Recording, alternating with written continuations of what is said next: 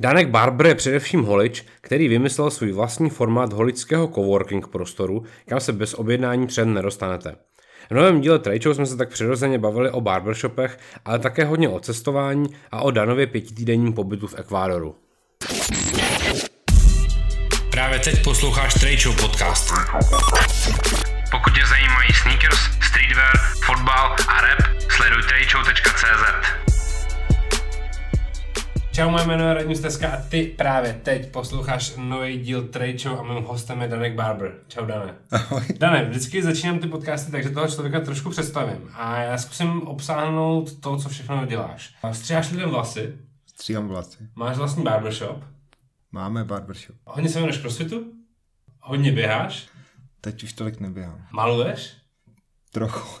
Vím, že jsi skládal hudbu, Skládám pořád ještě sklá- stále skládáš hudbu a hodně si cestoval a hodně furt cestuješ. cestu. Je to všechno to, co, to, co bych měl zaznít? Je to tak. A ještě teď jsem vymyslel, protože nebudu mít chvíli bez sportu, takže budu dělat keramiku. Jakože jsi vymyslel, že se prostě naučíš keramiku. Že se naučím dělat uh, květináče. Květináče chceš dělat. to je skvělý.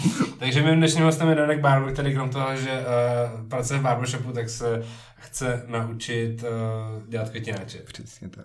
Skvělý. Takže uh, se každopádně asi začneme věnovat uh, tomu barbershopu. Jak dlouho vlastně se živíš tím, že seš, a já vždycky nevím, jak to správně nazvat, je to, to, je to správné slovo kadeřník? Já říkám holič, no. Ty říkáš holič. Holič. Takže jak dlouho se živíš jako holič? Holič.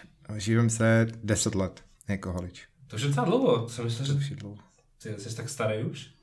Ale je to jako od 15, takže. Jo, ok, dobře. A ty jsi v Praze začínal uh, v Thomas Barbershopu? Ne, nejdřív jsem pracoval v takovém jako kadeřnictví.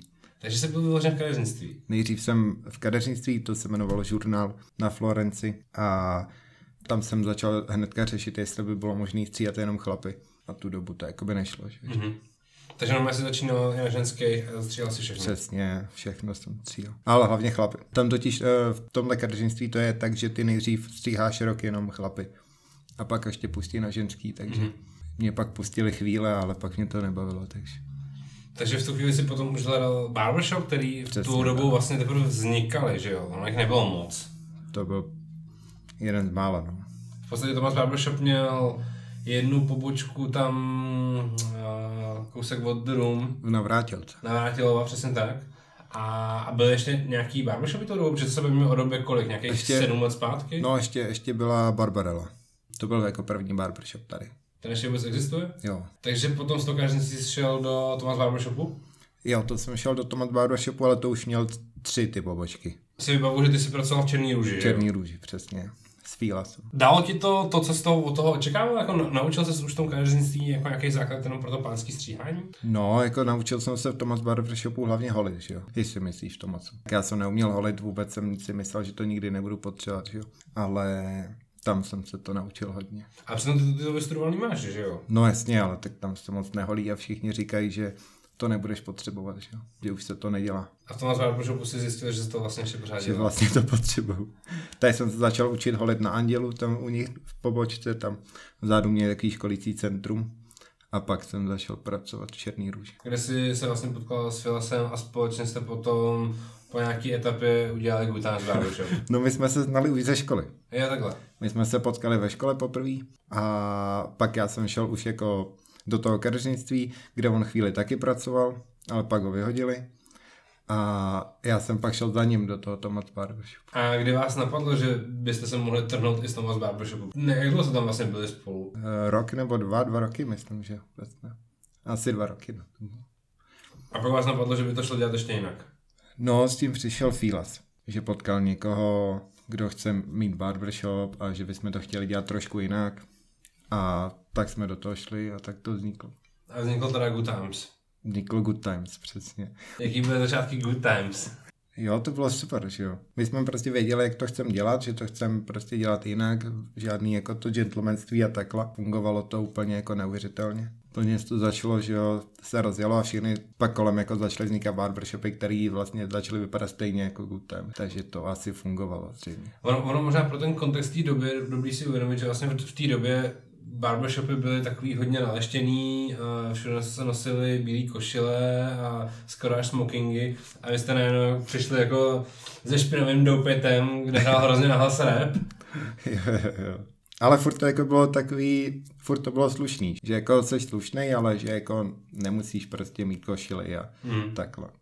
Na to tady byly jiný barbershopy. Že? Přesně tak, kde uh, si všude měl prémiovou whisky k tomu a podobně. Přesně. To byl tak jako nejdebilnější marketingový nástroj, že jako můžeš si dát dobrýho panáka. Mně na tom hlavně přišlo vždycky vtipný, že ten kluk, co tam pracuje, tak prostě bydlí nakladně třeba, dejme tomu, a nemá rád whisky, víš co, a teď prostě si vezme to jedno sako, který má doma a jede do té práce, kde ho čeká ten zákazník, který taky prostě tu whisky nepije, ale tam prostě hodinu dělá, že jí pije, že jo, a všichni pak se tam spolu jako plácají po zádech a pak jedou zase zpátky domů nakladno, tak to mi přišlo takový umělý prostě. No a uh, jak vás vlastně jako napadlo udělat takový koncept, který tady nebyl, nebo odkud jste měli nějakou jako inspiraci?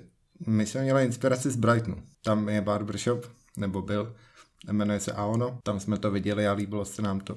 Kde jste tam, jste tam byli? Jeli jsme tam, přesně.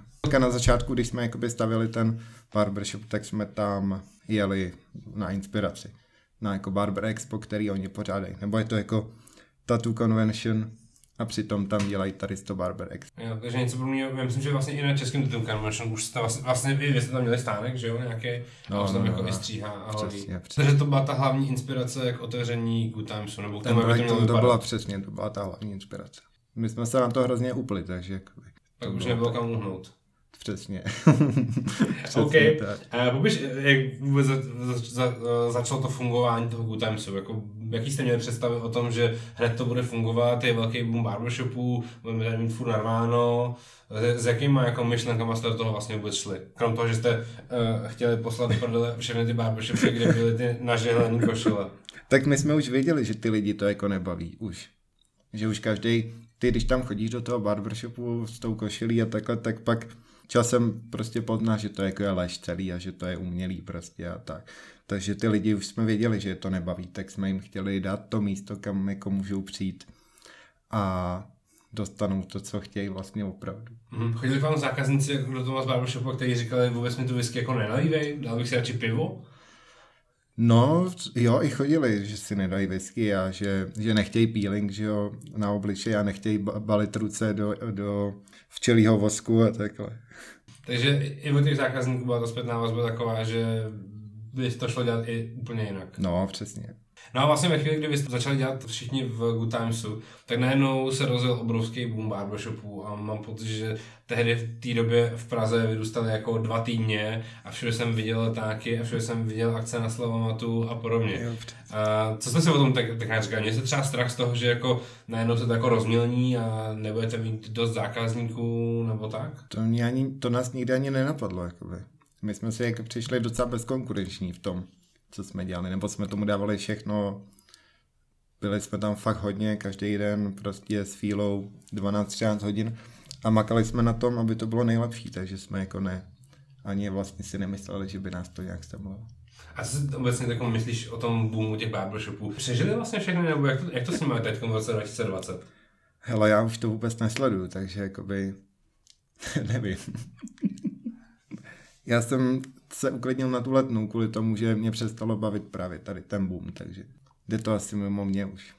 Tím se teda dostáváme k té jako třetí jako důležitý tvojí jako kariérní kapitole a to je to, že jsi uh, skončil Good Timesu a otevřel si svůj vlastní podnik, který měl uh, původní a uh, úžasný název La Casa del Vasa, který se bohužel nikdy nechytnul a do dneška pracuje, že je to, on se, to on se chytnul, že jo?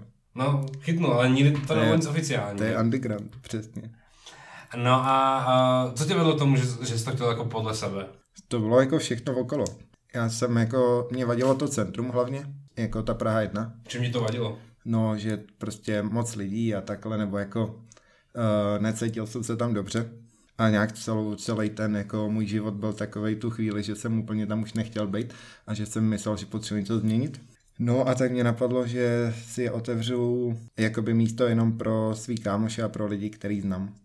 A budu prostě tam zkusím to prostě dělat takhle, že si jako od toho odpočinu chvilku, že nebudu tolik pracovat a takhle. A že tam budu sám hlavně. A naplnilo se ti to, že bude, nebudeš tolik pracovat? Ne. Naopak, možná protože ještě víc ne. No, pak no.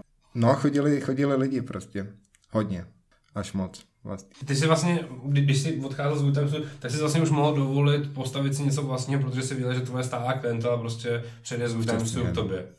No, to byl můj plán, že jako jsem věděl, že mám dostatek lidí na to a tak jsem si řekl, že proč ne, že ono to ještě původně bylo tak, že já jsem si řekl, že začnu přemýšlet nad tím, že si otevřu holičství sám a řekl jsem si prostě, no, tak teď začnu jako to plánovat, to bylo v říjnu a že pak prostě si to někde jako otevřu za rok, že budu hledat nějaké jako ideální místo a takhle. No a začal jsem hledat to místo a do týdne jsem ho měl. To bylo říjen 2017. To bylo říjen Říjen a 2018. 2018 asi, no. Přesně. Takže jsem našel úplně ideální místo, tak jsem si řekl, OK, tak proč ne. A pak si pamatuju, jak jsem mi říkal, že otvíračka bude uh, 1.11., potom 11.11., potom, že to otevřeš před Vánocema a myslím, že jsem u tebe byl tak dva dny před čtyřným dnem v úplném bordelu a říkal jsem, že, že, že, že jsem asi druhý kol si ostříhal. Přesně tak, protože tam bylo spoustu komplikací bylo, no. Hlavně já jsem jako moc ani na to nešetřil, že jo. Protože to bylo úplně jako spontánní. A když jsem přišel se pát na ten prostor, tak tam byl ten původní majitel, který jako chtěl docela velký odstupný. A já jsem ten prostor hrozně chtěl, takže jsem mu to zaplatil a bylo mi to jedno.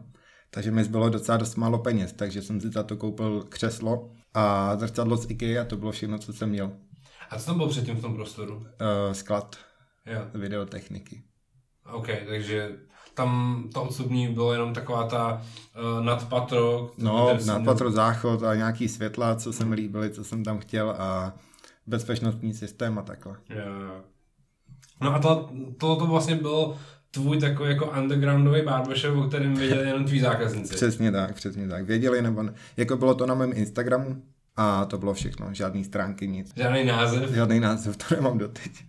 to nemáš no. doteď. No a uh, tam si teda stříhal ty svý stálý zákazníky a najednou se tam u tebe objevilo ještě druhý místo, který obsadil delikvent Přesně, přesně. a najednou se tam to začalo rozrůstat. No my jsme se s Delim totiž potkali už předtím. Uh, jste totiž spolu uh, pravidelně stříhali na nějakých takových těch charitativních akcích, My že jsme jo? měli přesně charitativní akce a tam jsme se spolu potkali. Nějak jsme zjistili prostě za těch eh, x hodin, co jsme tam spolu byli, že to vlastně děláme úplně stejně. A Deli za mnou pak přišel s tím, že už ho to prostě nebaví taky a že už má dost všech těch lidí kolem sebe a takhle bla, bla, bla. A že by chtěl prostě stříhat tam, jestli jako může. Takže jsem mu řekl, ať si koupí křeslo a že má přijít, kdy chce. No ale tady tu věc mi říkalo jako strašně moc lidí, takže já jsem to ani jako nebral vážně, že. A pak pár dnů na to přijelo PPLko a přivezli to křeslo a pak přišel Deli. Takže najednou v tom malém prostoru jste byli dva, ty a Deli, ale furt to bylo jako underground a furt to bylo mm, bez názvu. Byli jsme tam dva, furt to nemělo název ani ceduly, ani nic a furt tam chodili lidi, přesně. Protože Delikvent se přetáhl tu svoji stálou Svoji, klientelu. Takže tam začalo být docela dost lidí. Začal tě to srát? Ne, furt tuhle chvíli ještě ne pořád. To ještě furt bylo v pohodě. To bylo v pohodě. Pak, pak přišel ještě Honza, který byl na Slovensku a vrátil se s tím, že nemá kde pracovat, protože se mu nikam nechtělo a já říkám OK a on jo, máš tady místo, koukám za rohem, tak že si koupí křeslo a jestli může tady s náma pracovat, takže to bylo úplně stejný. Takže jsme byli tři. V tom m- V tom mikroprostoru. 20 metrovém prostoru. Přesně. Takže v tu chvíli, kdy už jste byli tři, tak jste si uvědomili, že možná už se vám to jako rozrůstá, jako, že byste potřebovali něco většího? To, no to ještě bylo v pohodě docela. To ještě bylo v pohodě, ale pak přišel ještě jeden člověk. Pak přišel černý střelec, Černý střelec, jaký Kojo. Koučou, že se stěhuje do Prahy. Začal tam taky střídat, no. Takže Takže takže to tam prostě jako začali chodit jako barbři a jenom, jenom vždycky řekne, já tady sednu a budu chvilku stříhat, jo? přesně, přesně, tak to bylo, no. Tak to bylo. Pro já jsem nikdy jako nechtěl mít barbershop, to je jako, že klasický, že bych tam prostě rejžoval prachy a takhle. Já si pamatuju hlavně nějaký jako první koncept toho, když jsi mi říkal, že chceš mít jako vlastní barbershop a že tam bude galerie a že tam bude urampa a že se tam budou lidi flákat po tom, co odejdu ze Stalina a budou to by chodit vlastně jako na pivo. No, no, no, tak to mělo být takový místo, kam můžeš přijít jen tak. Což je vlastně jako esenciálně jako to, jak fungují třeba barbershopy ve Spojených státech, že jo? To je jako místo No, pro komunitu no. víc, než jako, že se tam stříhá. Samozřejmě se tam stříhá, ale takový to, že tam jdeš pro ty drby a tam jdeš jako řešit ty věci a podobně. A to už by tam bylo moc lidí, a to by zase nebylo To už, to, už, to už jsem měl moc malý prostor na to, přesně. No takže v této uh, sestavě vás čtyři jste byli na Jana Zajíce, tam jste byli na 20 metrech čtverečních a teď jste zase někde jinde. Teď jsme jinde, přesně. Protože nás už jsme se tam prostě jsme se tam nevyšli, protože začali chodit další holiči, že jo? Dominik přišel a Tereza. A tak už nás tam bylo uh, šest. Bylo nás šest na 20 metrů čtvereční a na tři křesla prostě. Takže jsme si řekli, uh, teda neřekli, to jsme, to bylo úplně spontánní. Šli jsme jako všechno. jako všechno. Šli jsme s Delim na snídani do farmy, uh, seděli jsme ve farmě a koukám naproti, tam byl volný prostor a Deli říká, no tady ten prostor to patří jednomu mýmu zákazníkovi. A já říkám, aha, tak se ho zeptej, kolik to stojí. No a Deli, že to prostě stojí nějakých 40 tisíc nebo kolik. A tak jsme, tak že mu zavolá, tak se ho zeptal, eh, kolik to stojí. On eh, řekl nějakou částku, která teda byla dost jako menší než eh, těch 40. A já říkám, OK, tak to vezmem, tak jsme se domluvili a začali jsme stavět ten nový prostor. Ten nový prostor a má to jako oficiální adresu, nebo to ani nemůžeš říct, protože to je furt underground. má, to, má to adresu, je to adresa Korunovační 18. Takže na Koronační 18 Barbershop tady nemá jméno. Nemá jméno, přesně. Nemá A označení. není to, není to barbershop. A co to je? Není to barbershop. Je to takový coworking jakoby, pro ty holiče. Protože my jsme nechtěli dělat barbershop, my jsme chtěli místo pro lidi, kteří byli v úplně stejné situaci, jako jsem byl já nebo. Chtěli mít prostě svůj, svoje místo, kde můžou stříhat, ale neměli na to prachy třeba, nebo se jim ani nechtělo to stavět, nebo všechny ty jako starosti kolem toho. Takže jsme si řekli, že uděláme místo a že oni si jakoby pronajmou ten svůj uh, 2-4 metry čtvereční, na kterých si můžou dělat úplně co chtějí a chodit tam, kdy chtějí a stříhat, co chtějí a Mhm. úplně To, je- to je vlastně samou o sobě docela jako uh, zajímavý koncept. Uh, funguje něco takového jako v zahraničí, jakože coworking pro barby, že máš jako zavřený prostor, kam jako nemůže jen tak někdo přijít jako ty walk-ins, ale jde tam jenom jako na objednávku k tomu svýmu člověkovi. Ale neviděl jsem to. neviděl jsem to. Tak, takže, takže si uvědomuješ, že si možná vymyslel něco, Možná něco jsem co, co by mohlo být revoluční. Hele, já jsem to, já jsem viděl prostě dokument o nějakém Brazilci, který v Brazílii má prostě v Riu uh, holičství, který je tak, že tam můžeš přijít a žádat o práci, i když jakoby nejsiš holič. A on to dělá pro lidi, kteří prostě měli nějakou jako eh, kriminální minulost nebo takhle a nemůžou se nad práci. A on jim eh, koupí prostě strojek a hřebe na nůžky, naučí je stříhat a oni tam jako v něj pracují. Takže to se mi líbilo, že jakoby můžeš eh, dávat těm lidem ten prostor. Tak to možná trošku jako vyznívá, že si vzal delikventa a spolu jako nějaký kriminálníky, kteří neměli kam jít. Což samozřejmě není pravda. Což samozřejmě není pravda. I Přesto, že by no, jakákoliv veřejnost, když se podívá na delikventa, si myslela, že je to hrozný kriminálník, ale je to podle mě jako nejhodnější člověk na světě. No, no, no. to nevím. No a dneska teda funguje to v jaký sestavě, v tom, tom undergroundovém místě, který stále nemá název. Stala nemá název, eh, je nás eh, šest pořád. A budete mít vlastně vůbec někdy název, nebo to necháte prostě v takovémhle stavu? No, my máme název. Jakoby říkáme tomu nějak. A možná to budeme mít jako na ceduli. A to zní? Ten název zní Wondercat. Wow. Přesně tak. Takže tohle jste vymysleli vlastně kama. To jsme vymysleli. Deli. Je to od slova wander. Je to jako wander, jako vandrák. Jakože takový ten poutník. Prostě. Jo. Máte prostě takový jako kočovný barbershop. Kočovnej přesně, kočovnej barbershop. Uh, teď tam máš, je teda šest a je teda v plánu to, že se vám tam ty lidi budou jako víc točit, nebo protože jak jak teď ty lidi jako by si chtěl dostat pryč od nich, když jsou tam spokojený? Je tam, je tam jako ten prostor pro to, aby tam ty lidi opravdu jako chodili z ulice, ostřeli si těch pár svých lidí a šli dál?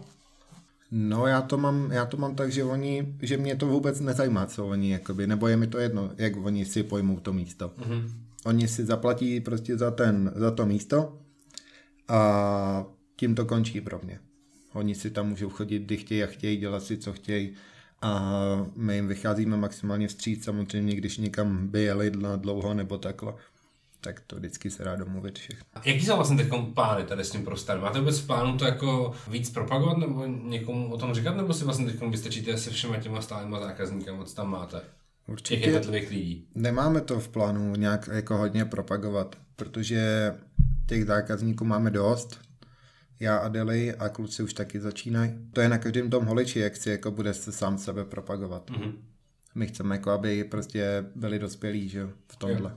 Takže je to prostě fakt založené na konceptu, každý si jede na vlastní triko, až ní se jenom potkáváte na stejném místě, který ale jako samo o sobě je jenom jako to místo, kam ty lidi jdou. Přesně. Je to prostě úplně jako coworking, jako když si pronajmeš kancelář. Mhm. A kdybys uh, ty nebo Deli byli na dovolený a zbytek lidí, co chodí k vám do coworku, byli taky někde pryč, kam bych si měl jít podle tebe ostříhat? Jako kdyby to nemělo být u nás. Mhm. No k Fílovi. Ještě furt k chvíli do Time jsou? A vzhledem k tomu, že teda ty ten zbytek už moc nesleduješ, tak víš ještě vůbec o nějaký alternativě? Já jsem teď jakoby nad tím nedávno přemýšlel, kam bych se šel ostříhat. No zase přišel. Mark, To mi něco možná i říká. Markus, eh, to je totiž, eh, když já jsem byl v Thomas Barbershopu, tak to je týpek, co si otevřel holičství docela jako rychle. Vypadalo to přesně tak, jak tu dobu jsem si to chtěl otevřít. Že to jako je úplně maličký a oni tam jsou snad dva nebo kolik, tak to se mi líbí. A ten stříhá dobře. Ještě něco by tě napadlo? Ještě do Ostravy bys mohl jet. Jo? Jo. Za kým? do Ostravy za Vítěou. To je jasná volba. Ten má teda dva barbershopy a staví teď třetí. Ale stříhá dobře. OK. A co tě jako první napadne, když vidíš teď ve velkých obchodákách takový ty velký barbershopy, co jsou prostě obchodních center? Hele, vždycky se jako koukám, no, koukám. Jdu kolem a koukám a Nevidíš tam ni- nic ani jako pozitivního, co by tam mohlo být? já nevím, já to neberu prostě takhle, nevím, podle mě barbershop do obchodáku nepatří prostě. Barbershop není, že se tam jdeš prostě je odstří a pré musí. A přestal už jsem to řešit, no. Mhm. Teď ten prostor, který máte, je to už pro tebe jako ideální? Eh, Je to ideální, splňuje to jako tvoji představu toho místa, kde chceš pracovat? Ne, Co tomu ještě to ještě chybí? ne, to ještě jako bude trvat dlouho.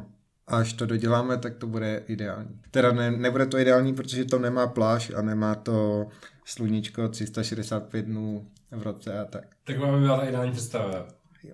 OK. A tím mi možná vlastně docela nahrál tím, že se můžeme bavit o tom cestování, protože ty jsi na to sluníčko zvyknul hlavně kde? Hlavně na Bali? Asi jo, no. Protože ty vlastně v jihovýchodní Asii si strávil docela dost času v posledních kolika pěti letech. Přesně. Tajsku a na Bali. A pak jsi byl v Ekvádoru, pokud dobře pamatuju. Byl jsi někde i v nějaký střední Americe, myslím. Nebyl, byl jsem jenom v Ekvádoru Mhm. zatím.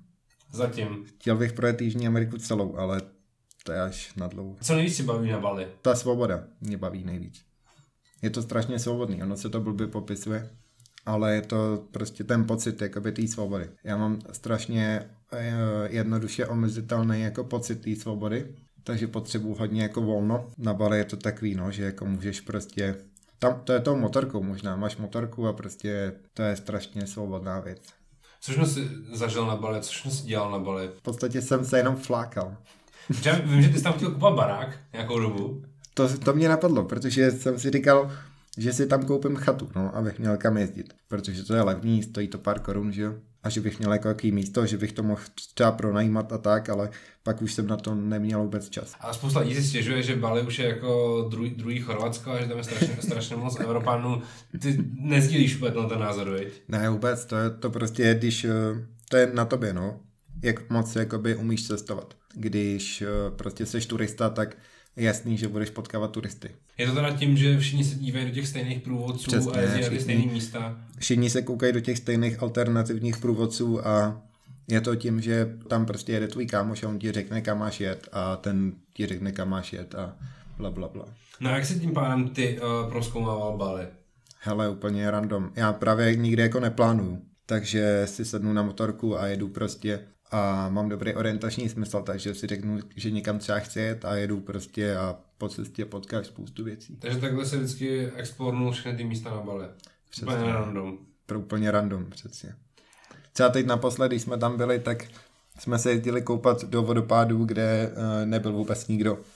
A jediný lidi, co tam chodili, byli malí děti místní, kteří se tam chodili mejt prostě mejdlem a nikoho jsme tam nepotkali. Kolikrát jsi vlastně byl na Bali? Nevím, třikrát. A kolik, kolik času jsi strávil v Ekvádoru? Protože to možná je ještě zajímavější. Co jsi vlastně dělal v Ekvádoru? v Ekvádoru jsem byl asi pět týdnů, čtyři, čtyři, pět týdnů. Kolik jakoby přesně jsme tam byli. To je super, no. To je super země. Co tě na ní bavilo nejvíc? Nejsou tam turisti, protože když cestuješ Jižní Ameriku, tak tam do Ekvádoru vnitrostátní letenky jsou docela drahý. Takže většina lidí se tomu vyhne a je to hrozně autentický takový. A jak, jakou jsme vlastně motivaci, proč je zrovna do Ekvádoru? Bylo to jako nějaký spontánní rozhodnutí zase, že jsi řekl, jedu do Jižní Ameriky? Ale ono, ono bylo docela spontánní. Uh, potkali jsme se s kamarádama, který tam měli jet za nějakým účelem a, a bavili jsme se o tom, no a já jsem pak nějak šel spát a úplně se mi to furt honilo hlavou a říkal jsem si, to bylo vlastně v prosinci, kdy jsme se o tom bavili uh, na Vánoce, nebo před Vánocema a oni tam jeli 1. února. No a já jsem si řekl, OK, že proč ne, že když budu hodně chodit do práce, tak budu moct tam jet za ty dva měsíce a hrozně jsem jako chtěl a napadlo mě, že OK, proč ne, tak jsem si koupil letenky a bylo. Kolik jste vlastně letenky do Ekvádoru? Ty jo, na únor 18 tisíc za jednu, myslím, že. Ale jinak je to dražší. 25. Jo, yeah, OK. No dobře, tak tím pádem odcestoval si na pět týdnů do Ekvádoru. Co jsi tam jako dělal? Ty, ty jsi to byla furt jako, jako spontánní rozhodnutí, prostě jedu do Ekvádoru a je mi jedno, co se tam bude dít? No, měli jsme jako nějaký plán. Chtěli jsme jít s těma kamarádama, který uh, vlastně jeli navštívit ten uh, indiánský kmen, tím, že budeme nějakou dobu u nich a budeme prostě tam bydlet a budeme se učit od toho, jak oni žijou a, a takhle. Takže to byl ten plán. Takhle to zní, že ten plán nevyšel. Ten plán vyšel, eh, ten plán právě vyšel parádně. My jsme tam jeli týden předtím, aby jsme se srovnali vůbec jakoby s tím eh, podnebím a Ekvadorem a uh, naučili se tak nějak co a jak tam. Pak jsme tam zůstávali ještě potom, aby jsme se nějak jako procestovali Ekvador a takhle. No jaký byl Ekvádor teda? Jaký to na to měl dojem? To je, to je vlastně, Ekvádor je hrozně hornatá země, že jo? Je to přesně, je to nahoru dolů pořád jedeš autobusem a furt je to od nula po 2,5 tisíce nad mořem a nahoru dolů pořád. Všechno tam trvá hrozně dlouho, je to tam obrovský, všechno je velký, lidi, uh, hory, uh, auta, silnice, lesy. A tam, tam se mluví portugalsky? Tam se mluví španělsky. Španělsky. A... Portugalsky se mluví jenom ve, ve Brazílii. Brazílii. Jenom Brazílii. A jak se tam vlastně jako dorozumívali? No, my když jsme, když jsem přiletěl, když jsme přiletěli, tak uh, jsme přiletěli do Kita na letiště a tam prostě to bylo takový zmatený, tam není moc jakoby žádný jako uh, jak se dostat do centra a stal tam nějaký týpek a jako jestli potřebujeme taxi, tak říkám OK. A on nás najednou zavedl prostě na nějaký parkoviště, kde měl zaparkovaný svoje auto a žádný jako taxikář to nebyl, ale nakonec nás prostě hodil, takže oni tam takhle vydělávají. Já jediný, co jsem uměl říkat, tak byly čísla, ale oni furt mi jako nějak nerozuměli nebo se něčemu smáli. A já jsem pak uh, až po několika dnech zjistil, že ty čísla jsou italsky, že jakoby to ani není španělsky prostě. takže to byla jediná moje španělština, že jsem se naučil ty čísla. Ale ona jakoby španělština je podobná češtině, takže se docela rychle naučíš mluvit španělsky. OK. Jaký jsem měl teda zážitky z Ekvádoru? Co si, co si budeš do dneška pamatovat? Jestli si něco pamatuješ. Hele, pamatuju si všechno, to bylo úplně jako nej, nej, uh, nejsilnějších pět týdnů mého života. Takže je to pro mě úplně jako důležitá věc. A co se tam teda stalo? Ještě jednou? Co všechno se tam teda vůbec stalo? Hele, přijeli jsme do Kita, eh, bydleli jsme uh, u takového hippízáka, který, to, bylo jako bráchové oni tam dělali, uh, šerovali pokoje.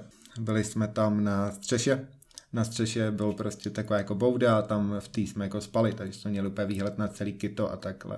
No a tam jsme se týden flákali, chodili jsme po kitu a takhle. A pak jsme jeli autobusem až úplně skoro na jich do města, který se jmenuje uh, Gajkil.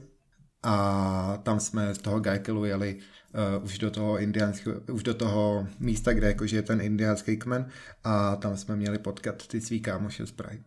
A potkali jste to?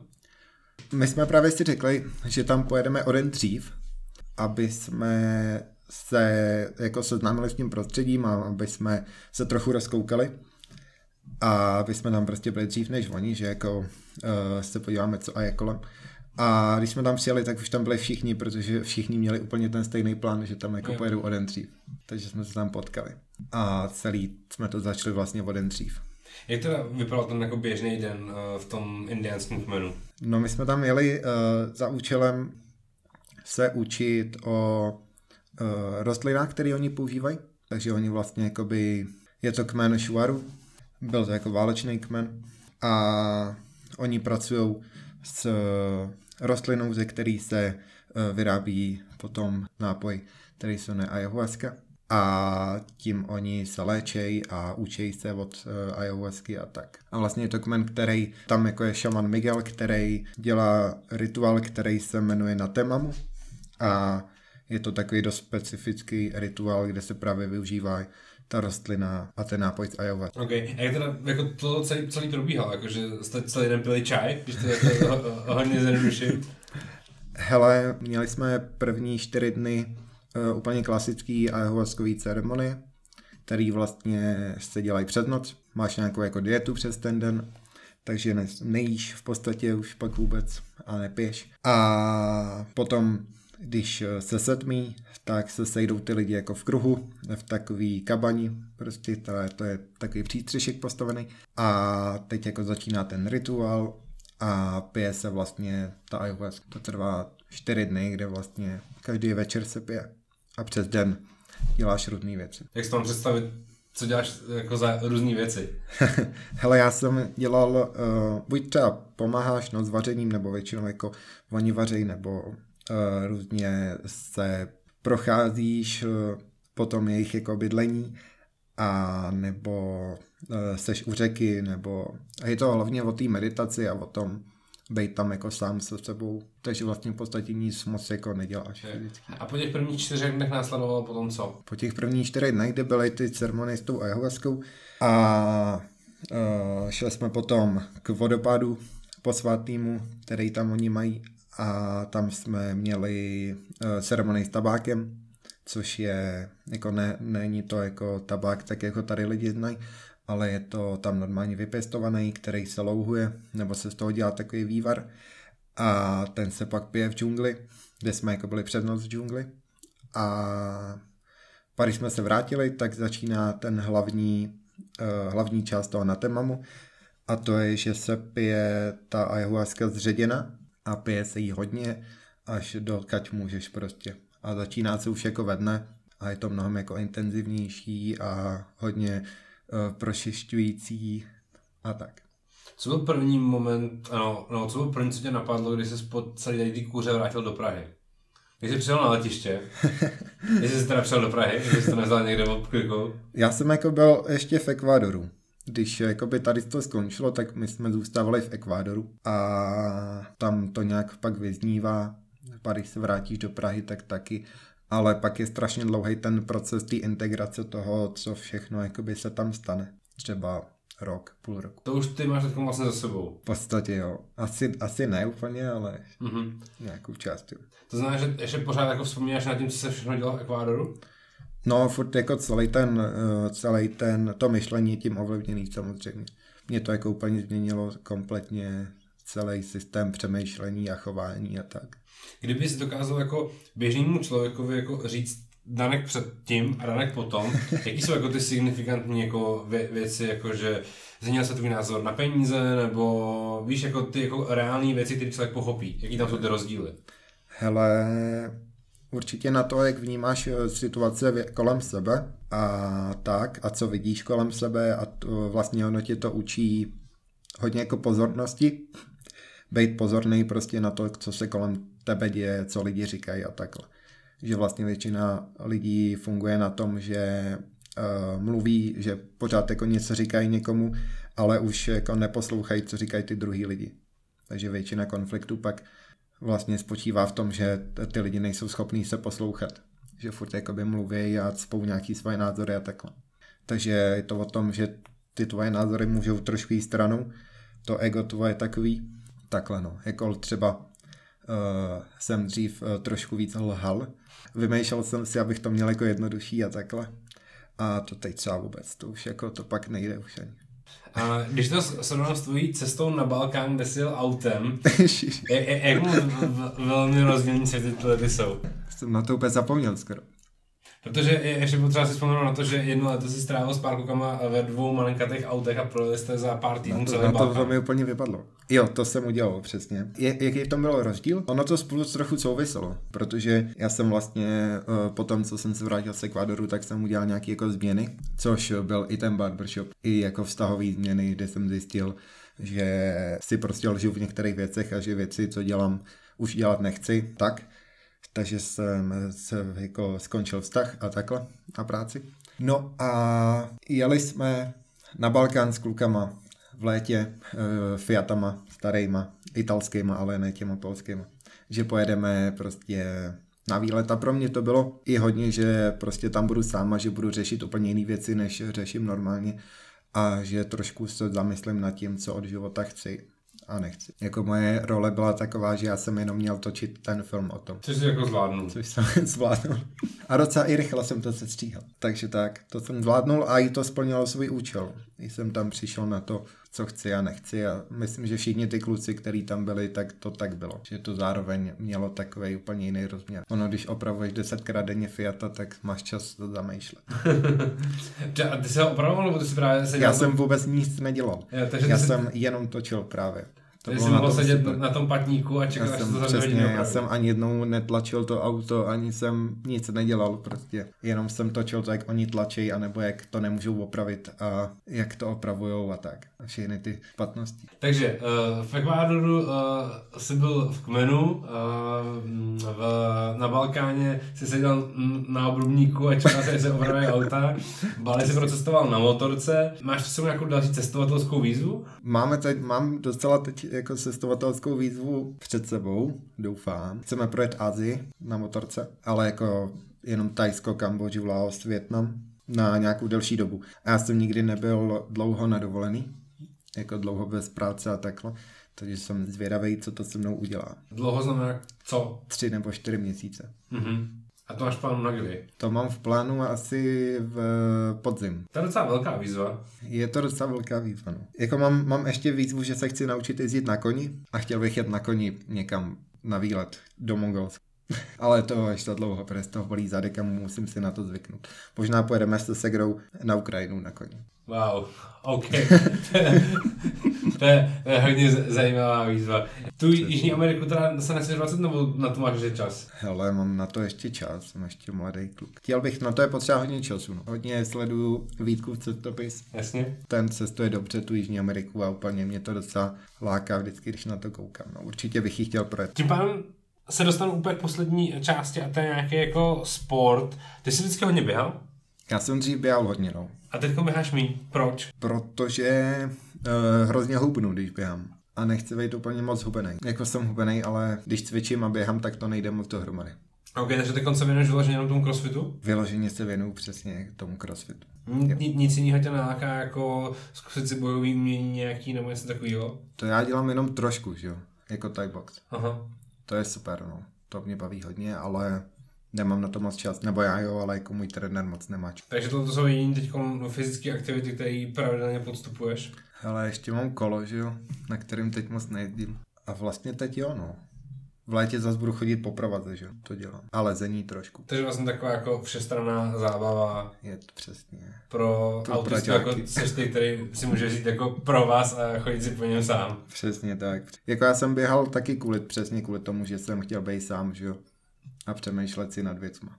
Dělal jsi někdy nějaký týmový sport? Eh, hrál jsem fotbal, když jsem byl malý do té doby, než trenér potkal moji mámu ve městě a řekl jí, že uh, bych tam chodit neměl. Nevím, mě to bavilo, ale jako by jediný, co jsem dělal, když jsme třeba měli zápas, takže jsem si koupil křupky v kiosku a žral jsem křupky, takže jako týmový sporty pro mě moc. Prostě nejsi úplně týmový hráč.